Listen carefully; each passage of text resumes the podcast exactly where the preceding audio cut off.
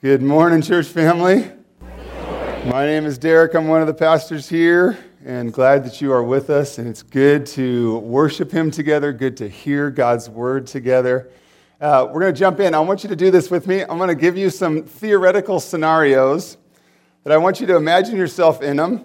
I'm going to tell you what the situation is. I'm going to tell you how you, what action you took, and then we're going to be thinking about the way that people respond to that. So, the first situation is that you move to a new place very far from where you used to be, and everyone there is so welcoming and tells you all the great things about this place they have to offer, and they don't tell you how terrible it is of a pollen season for you if you have allergies. but this situation is totally theoretical. And, um, and as, you, as you discover this, you love these people anyway. That's a pretty good response to that situation, isn't it? In January, when you were getting to know my family, there was this wet snow, and you were so concerned about it, you made sure I knew that this doesn't happen all the time, you know. But no one told me about the May snow. It's not cool. No, I'm good. I'm good. I'm taking Claritin D. I'm all right. Okay. Hey, uh, now I'm serious. Now I'm going to give you some situations, some theoretical situations that you might find yourself in and the action you could take. And what would be the reaction of people to those? You see someone in need on the street corner holding a sign. So you ask if they're hungry and you buy them a sandwich. Is that a controversial response or a kind response? Kids, you see or hear a classmate getting bullied, and you come to their defense. You speak up for them. Is that controversial? Or is that being like Jesus? Parents, your kids had a rough day, tough time making good choices. I know this never happens to you. But you offer dessert that night anyway shockingly controversial or an excellent display of love? You buy groceries for a single mom. How's that received? Or better yet, you arrange a babysitter for single mom. You take in a foster child. How is that seen? You help someone that's just released from jail to get back things back together and find a job, etc.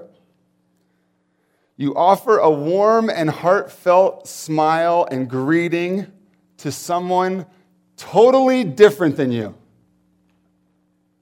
To someone totally different than you. How is that received? What about thinking about that same person, that someone that's completely different from you in, in any number of ways? We're glad when they arrive at Faith Free Church Controversial or kindness? You listen well, you care for someone that the world says you should look down on. Mercy or controversial mercy? Um, I titled the message this morning, Controversial Mercy. Um, but I'm wondering, is that a thing? Should there be such a thing as controversial mercy? Is mercy ever conf- controversial?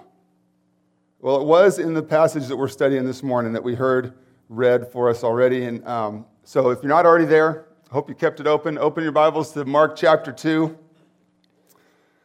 And I appreciate John reading the scripture for us this morning. We're not going to do that every Sunday, but occasionally we're going to have someone up here reading the, the passage of scripture that we're going to be studying together. Why would we do that? because the Word of God is living and active and absolutely relevant and applicable to your and my life today. Do you believe that?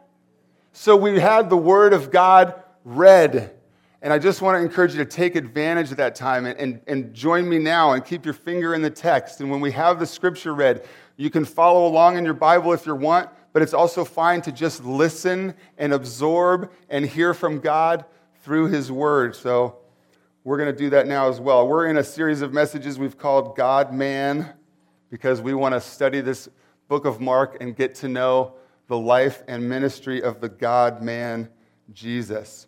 And in this passage that we're looking at today, mercy was con- controversial. But here's some background to that. Here's some background to why the controversy. There's these guys, there's this group of people that we're going to see throughout the passage today called the Pharisees.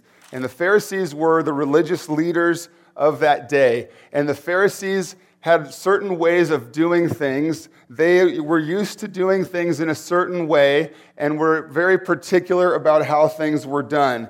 These Pharisees were, were God fearing church people who, who loved God and wanted to obey the, the, uh, God's laws. In fact, the Pharisees were known to follow God's laws to the T, to every dot of the I, every crossing of the T. But as we sometimes see, their rule keeping, their religiosity often moved toward legalistic over, overachieving, legalism, uh, overzealousness, uh, going a little too far in their attempts to really follow God's law. Um, these were church people that wanted to honor God, that, that uh, in their efforts to keep the letter of the law, would sometimes miss the spirit of the law. They could be so black and white about what they thought was supposed to happen that they would miss the heart, what God's principle was, what God really wanted them to know. And so then these Pharisees would expect people to do like they did.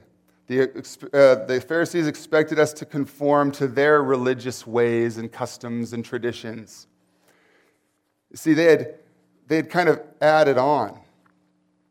They had taken God's good laws and added their own interpretations, added their own traditions, added their own customs that went beyond God's intention, and then expected the rest of us to follow in their religious ways. And now we get to our passage, and into this situation, into this religious culture, comes Jesus. And if you were with us a few weeks ago when we looked at Mark chapter 1, verse 15, we talked briefly about the fact that with Jesus' arrival on the scene, with the beginning of Jesus' public ministry, came the beginning, the inauguration of God's kingdom.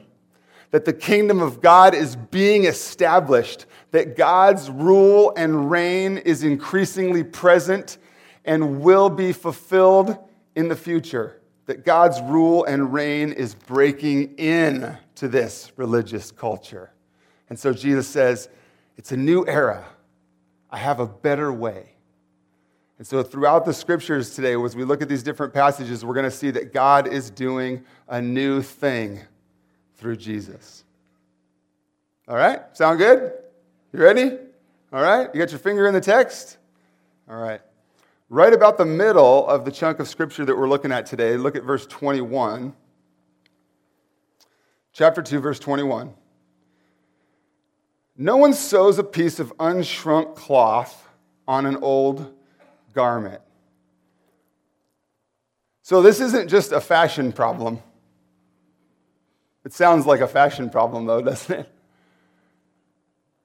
But sewing a piece of unshrunk cloth on an old garment, it goes on to describe that then, then the new piece would shrink and tear an even bigger hole. It just causes a mess. And verse 22 tells us that no one puts new wine in old wineskins.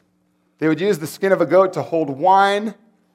If you tried to put new wine in an old wineskin, the wineskin would burst. So no one does that. So, what is going on here? What's going on as Jesus enters into this religious culture of the Pharisees and, and the rule following? Jesus says that no one does that with a piece of cloth. No one puts new wine into old wineskins. While the Old Testament law, while God's laws are good and they had their good purposes and they continue to have good purposes, the overall religious situation, the overall religious system of that day was broken. It had a hole in it, it needed repair, and a patch wasn't going to be good enough. Jesus is saying, I can't just kind of patch, put a little bit of Jesus into what you're already doing. No, we're going to do a whole new thing. The good news that Jesus brings is a new era. The newness of Jesus' radical message of the kingdom cannot be contained in old wineskins, in old forms of religion. The new life that Jesus makes possible is expanding. It can't be restricted by the Pharisees' rigid rules and overzealous efforts and, and their structures. Jesus' arrival on the planet has brought a new era, a new way.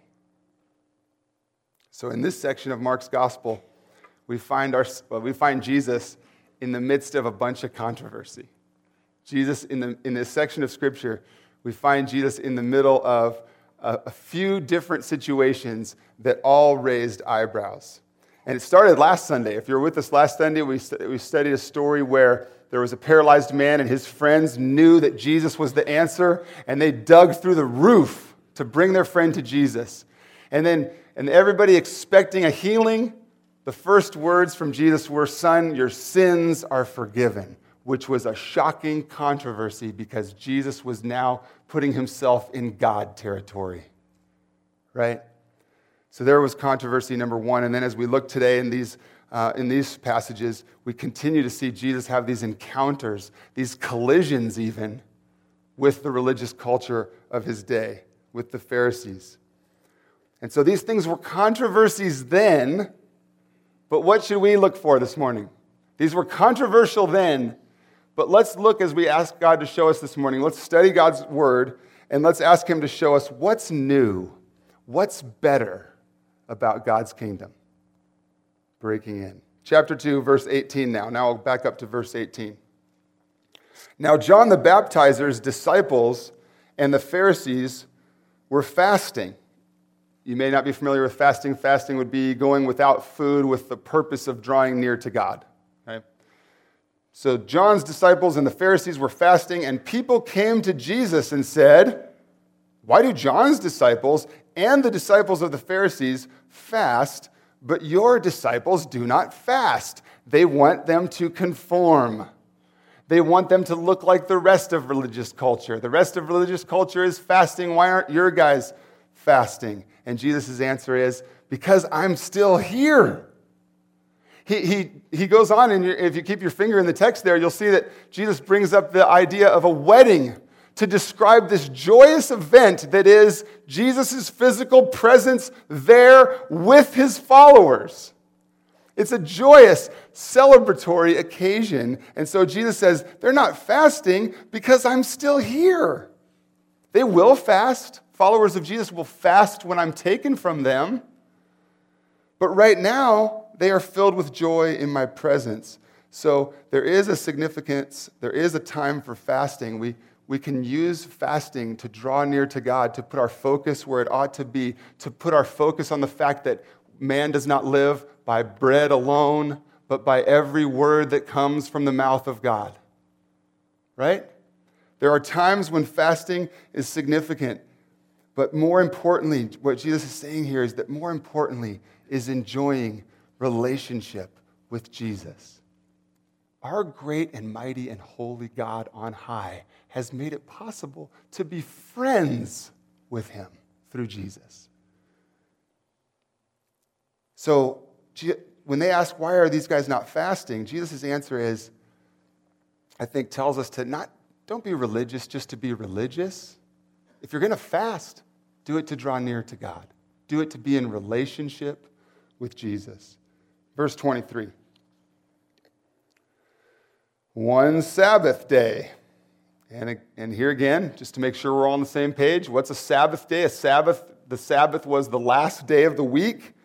And the, the, this day was set aside for rest from work and worship of God. And it, and it, goes right after the model of God Himself back in Genesis when God creates everything and He works and He creates and He declares everything that He has made good. And then God gets to the seventh day and He rests. And if God gets to the seventh day and rests, then He gives that blessing to us too. And so He institutes the Sabbath, a day of break from work to worship Him. So, verse 23 one Sabbath, Jesus was going through the grain fields, and as they made their way, his disciples began to pluck heads of grain. And the Pharisees were saying to Jesus, Look, why are they doing what is not lawful on the Sabbath? Now, if you if, you, if, if like me, you're not usually familiar with the, the, the customs of that day, what I first think of when I see the Pharisees go, hey, they're doing something illegal. Why are they doing that? I'm thinking they're stealing food. That's what it sounds like, right? They're walking through someone's field plucking grains to eat for lunch. They're not stealing. The Old Testament allowed for this be, for those that are hungry to be able to pluck grain to feed themselves as they pass by any field. So that's not what the Pharisees' problem is. So what's going on here?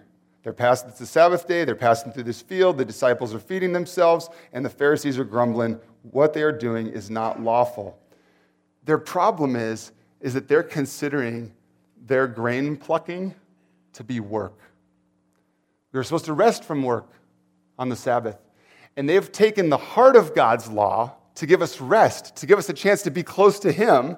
And the Pharisees have added all these details and all this black and white mumbo jumbo legalese, and they've defined what is and what isn't work to a crazy extent to the point where these hungry guys can't pluck a grain to feed themselves without it be call, being called work.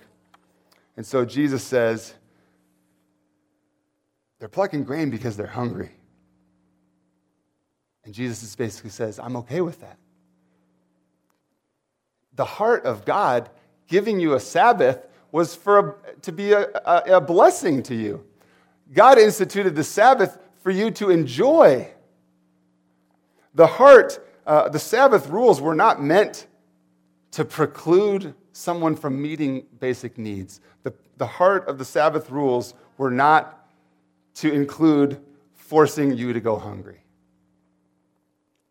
Verse 27 Jesus said to them, The Sabbath was made for man, not man for the Sabbath.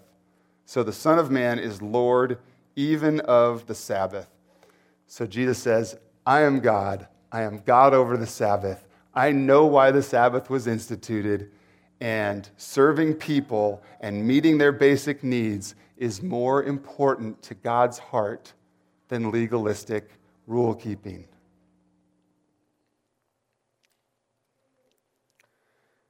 So then the, then the next section of scripture we come to, the Pharisees are looking to accuse Jesus. It says right there in the scriptures what the Pharisees are trying to do here in this next section. section. The Pharisees are looking to accuse him, and so they're watching him to see what he's going to do. He, he comes into this situation where there's a man with a withered hand, and they're thinking, hmm, it's a Sabbath day. I wonder if he's going to try to heal somebody. I want to accuse him, I want to I want to catch him in the act. But the fact that it was a Sabbath day didn't stop Jesus. Now we're in chapter 3. If you're following along in your Bible there, chapter 3, verse 4.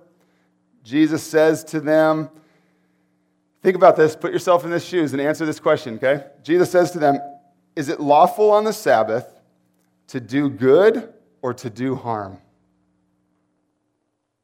Is it lawful on the Sabbath to do good or to do harm, to save life or to kill?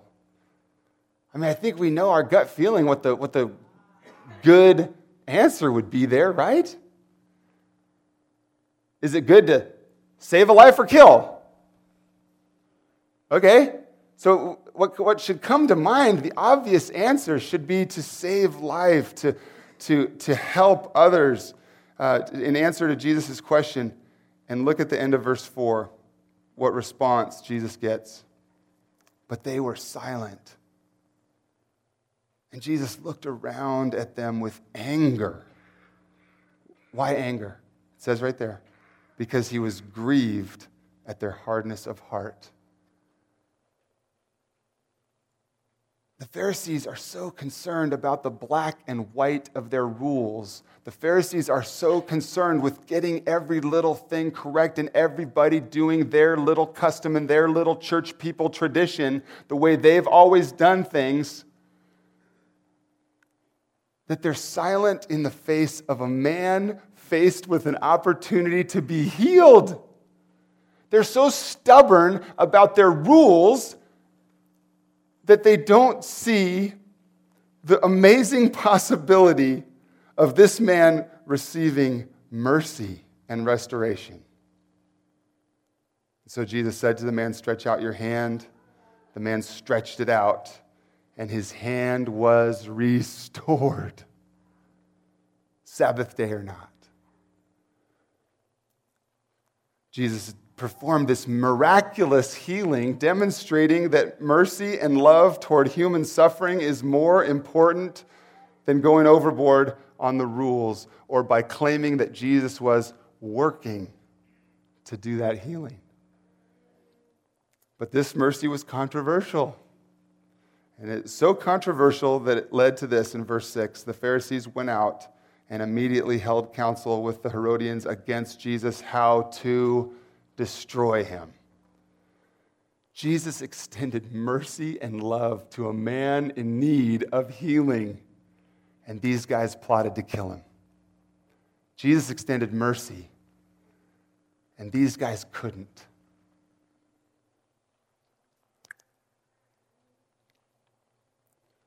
This is the new way of Jesus. His message and his actions were controversial among the church people of that time, but Jesus is making it clear that as God's kingdom is established, as God's rule and reign becomes more and more reality, guess what? Mercy is not controversial. Mercy is going to be a regular part of what God is doing. That's good news.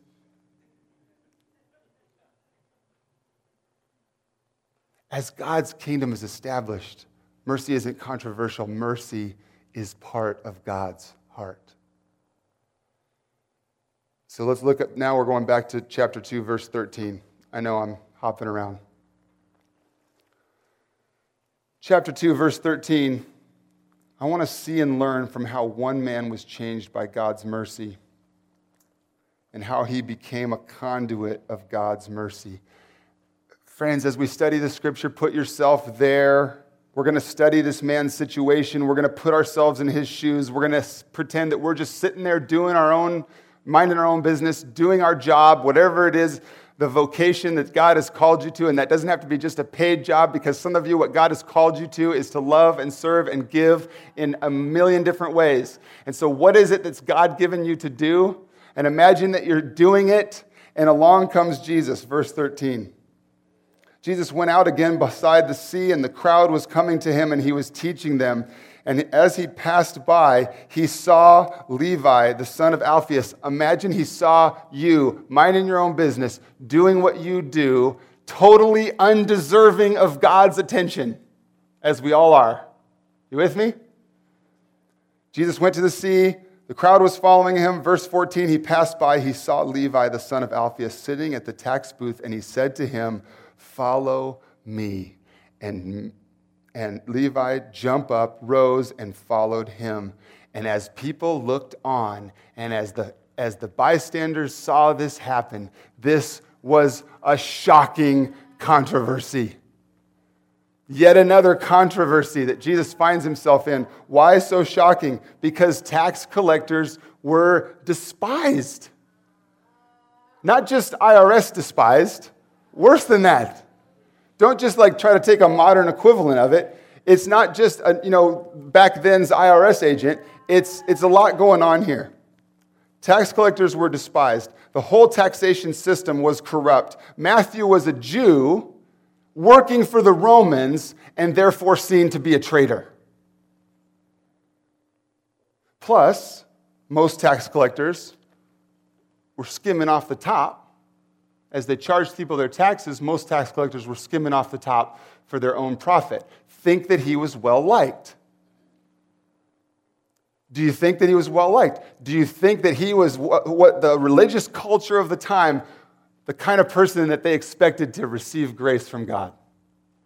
But Matthew is, or Levi is sitting there, and Jesus walks by, and Jesus says, I want you. You.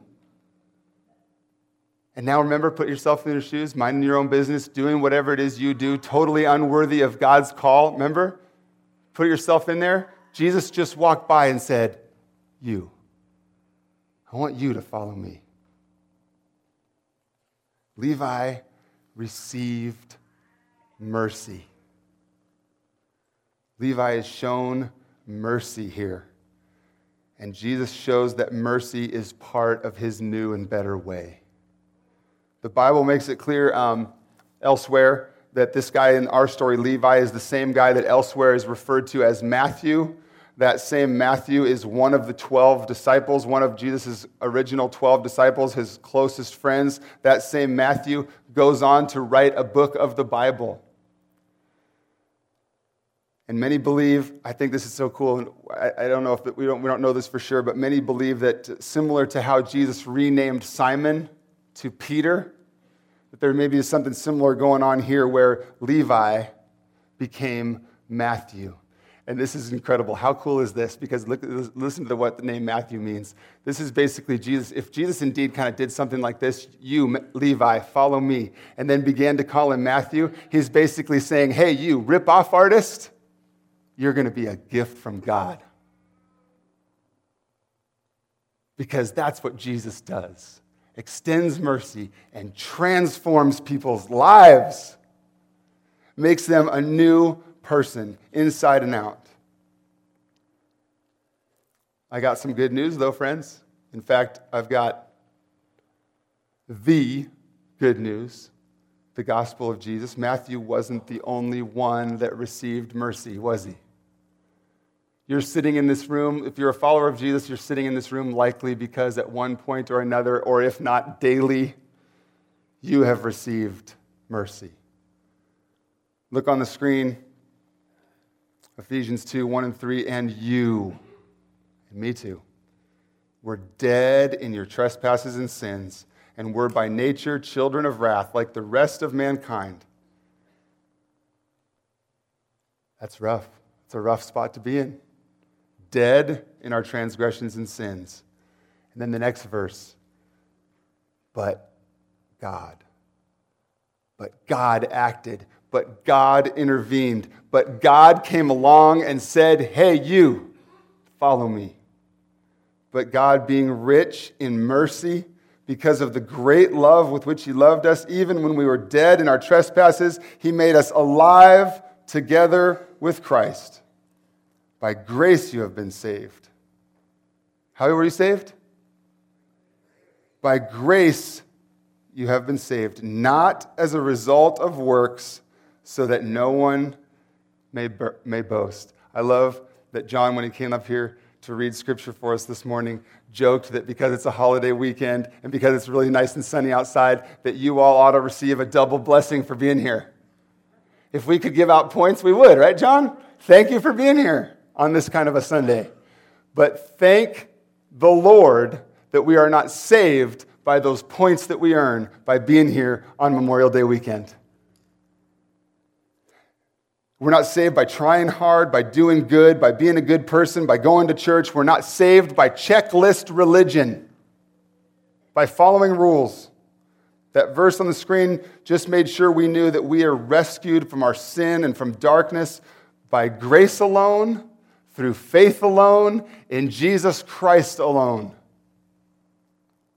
Last week, I want to be clear about this. This is interesting. If you were here with us last Sunday, we talked a lot about obedience because I felt like the passage called for it. We talked a lot about the fact that Jesus expects our obedience, that Jesus means business, that when he calls us to follow him, that when he gives us a, a, a calling, an order, we, we need to do it, right? That obedience is important. But folks, don't miss, don't misunderstand the fact that we don't obey to be rescued. We obey because we've been rescued. We obey not to earn points from God and to be saved. We obey because we're so thankful for what He's done that a thankful response to a loving Father is obedience. Are you with me? So, like Levi and Matthew, we too have received mercy. Followers of Jesus have received loving mercy, namely at the cross. All you should have to do is think of the cross, see a cross, and be reminded that you, if you are a follower of Jesus, if you are in Christ, you have received mercy because Jesus lived the life that we could not live without sin. He died the death that we deserved, taking our place and paying the penalty for our sin, and then being raised to new life, conquering sin and death so that we could have life in Him. The cross is our reminder that we have received God's mercy. So let's look at what Levi does with that. Back to verse 15. Levi, having received mercy and experiencing the transforming grace of Jesus, what does Matt do now? Uh, what does this Levi turned into Matthew do now? Levi received mercy, so Matthew demonstrates mercy. Verse 15. And he, Jesus, reclined at table in his, probably is speaking about Matthew's house. So Jesus is reclining at a table in Matthew's house. Many tax collectors and sinners were reclining with Jesus. Wait, who? Many tax collectors, those people we just described, and sinners, people in rebellion against God who fall short, who can't match up, who completely fail day in and day out to match up. Tax collectors and sinners are reclining at the table with Jesus and his disciples, for there were many people who followed Jesus. I hope you're here today to follow Jesus. Even if you haven't met him yet, even if you don't know you should follow him yet, you're here because Jesus wants to know you and love you and rescue you. Jesus has these people around him. Verse 16, and the scribes of the Pharisees, when they saw that Jesus was eating with sinners and tax collectors, said to his disciples, Why does he eat with tax collectors and sinners? Because what are the Pharisees trying to do? The Pharisees are trying to close those doors back there. Sorry. The Pharisees' rules, the church people trying to make it harder by their own customs and their own ways, are trying to close the doors back there. And Jesus is going, No! Open up the doors. Jesus is casting a wider net. The people sitting at the table with Jesus aren't the people that you would have expected to be around Jesus. The people that you would expect to sit at the table with Jesus are us. Nice, friendly church people that are following the rules and trying to please God. We never want to, but guys, sometimes you have to read the word and put yourself as the Pharisee. We want to be the guy that got healed. We want to be the guy that got forgiven. But you know, sometimes God's word needs to show your and I's, your heart and my heart that we're the Pharisee. That even though we've received mercy, we don't give it to anybody else. The Pharisees are going, man, look who's at his table. They want people to know God, but they only want certain kinds of people to know God. And Jesus turns that upside down. Jesus heard what they were saying, and he said, Those, verse 17, those who are well need no need of, have no need of a physician, but those who are sick. I came not to call the righteous, but sinners. You know what he's saying there? If you think you're good, if you think you're all set, if you think you're righteous, if you think you've got it together, you're a ch- rule following church person, that's not why I came. Jesus said, I came to, to rescue sinners, to rescue the hurt, to rescue the ones that know they have need, to ones that know that they can't do it without God. Jesus was casting the net wider. I came to rescue the sick. Levi received mercy. Matthew demonstrated mercy. How did Matthew demonstrate mercy? What in those in those verses we just read? There's something cool to be learned from this. Okay, ready? How did Matthew demonstrate mercy? He threw a party. He was so stoked about Jesus. His life had just been flipped upside down. He had just gone from darkness to light. He had just gone from despised to loved by God. He had just gone from social outcast to accepted by God. So he threw a party. He didn't throw a party and demonstrate mercy so he could get saved. He didn't throw a party to earn brownie points with God. He threw a party because he was so thankful that he had been rescued from his sin. He wanted all of his friends to know. I want to do that. I want to throw that kind of party. Because those verses in Ephesians continue on. After it says, By grace you have been saved, on the screen you'll see it goes on to say, For we are his workmanship, created in Christ Jesus for good works. Not saved by good works, not made right with God by doing stuff. We're saved by grace alone. But in saving you, you're his masterpiece, you're his work of art. God, in rescuing you, created you to do good works so that we should walk in them. So, followers of Jesus, that we, uh, as we have received mercy, guess what we get to do? Demonstrate mercy, exercise mercy, offer mercy to others. And you know a great way to help your friends that are far from Jesus find Jesus? Throw a party.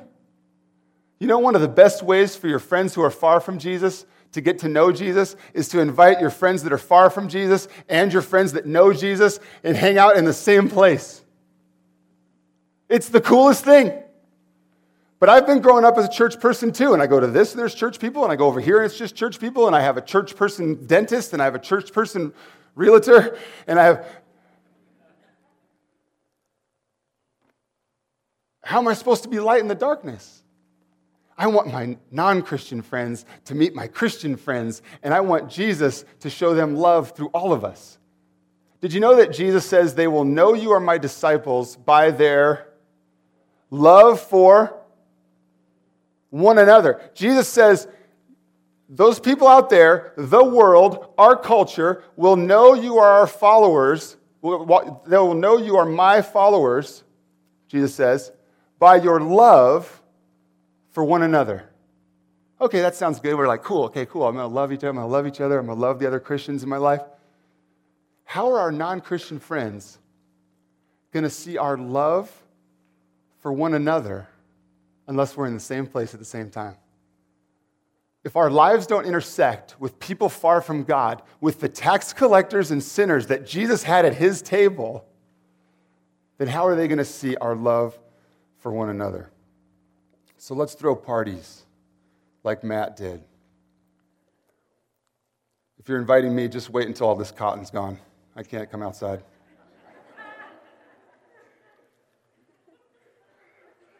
Jesus shows mercy. Matthew was changed by mercy. He shows mercy. How do we show mercy? How do we show mercy? Do we that have been shown mercy show mercy to others? Do we show it to the least of these? Do we show it to those on the fringe? Do we show it to those that are different than us? Do we show mercy to those who are far from God, to sinners and outcasts? Because apart from Jesus, that's what we were dead, outcasts, deserving death, but shown mercy. We have been rescued by grace. Let's share grace. We have been rescued by his mercy. Let's share mercy. So, faith free. I'm almost done. Hang in there. Faith free, what does this look like in our lives as a church family?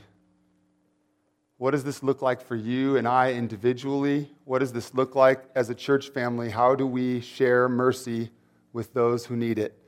We need to proclaim through our words and our actions who we are for. We've talked about this before. Who we are for instead of excluding by talking too much about who we're against and who we disagree with. On hot button issues in our culture,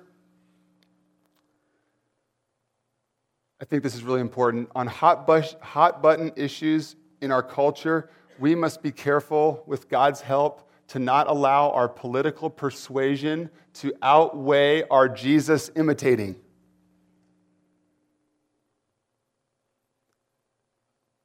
You know, Jesus was happened a long time ago, right? Way before Republicans or Democrats. Jesus wasn't one of those. So we need to be careful that as we follow Jesus and as we live in this culture, yes, we are active citizens. Yes, you can follow politics and have a vote. You should.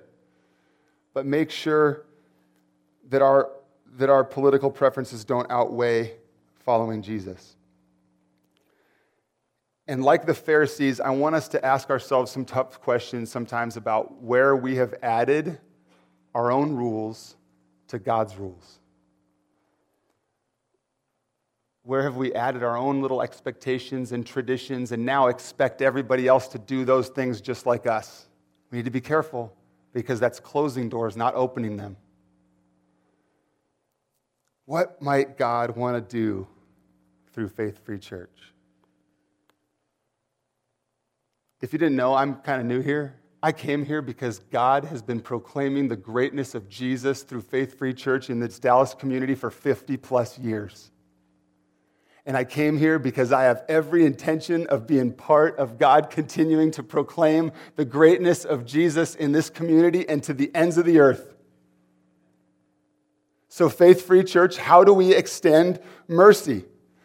What would make Dallas so thankful and excited that Faith Free exists that they couldn't hardly stand it? What would, you know, it, it, it's the classic question, right? If, if you were to disappear, would you be missed? If Faith Free Church were to just disappear all of a sudden, would our community, would our world, would our, would our state, would our country miss us? If they wouldn't, then we're not doing it right. Jesus didn't call us to come in here and be a club and know only Christians. Faith Free, what is God doing? I'm excited about it. I'm excited to see what he calls us to. I'm excited to see how we can extend mercy to Dallas and Oregon and the United States and to the far reaches of the world because that's what Jesus wants to do through us. Let's be known for mercy. Let's be known as people of mercy, joy, helpfulness, love. Father God, we need your help so desperately.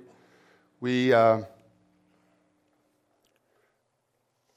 We fall short, we rebel, we go against you. And yet you walked by and you said, You, hey, you, follow me. God, for those of us that are in Jesus, for those of us that have, are following you, we are so thankful for your mercy in our lives, that you have come to us, that you have rescued us, that you have forgiven our sin, that you have made us right with God. Father, we thank you for the cross where we saw the ultimate demonstration of your mercy, where we didn't get what we deserved, and where we did get what we don't deserve. God, we thank you for the love shown to us through Jesus. And God, by his life, death, and resurrection, we put our trust in him alone for salvation. God, help us not to work for it. Help us not to think we got to try hard to please you. Help us to know that we are saved by grace alone. Help us to be so thankful for your mercy that we can't help but pour mercy out to those that you brought into our lives. We pray this in Jesus' name. Amen. All About you, we want your praises to be lifted high, to be worshiped, for us to be thankful for all that you have done now and forever. Father, may it be all about Jesus in our lives. May it be all about Jesus here at Faith Free. God, we're thankful for your love shown to us in your mercy and grace. We thank you. We pray these things in Jesus' name. And all God's people said, Amen. Amen. You have been rescued by mercy. Go declare that mercy. Go share that mercy with who you come in contact with. Have a great rest of your Sunday and a good week.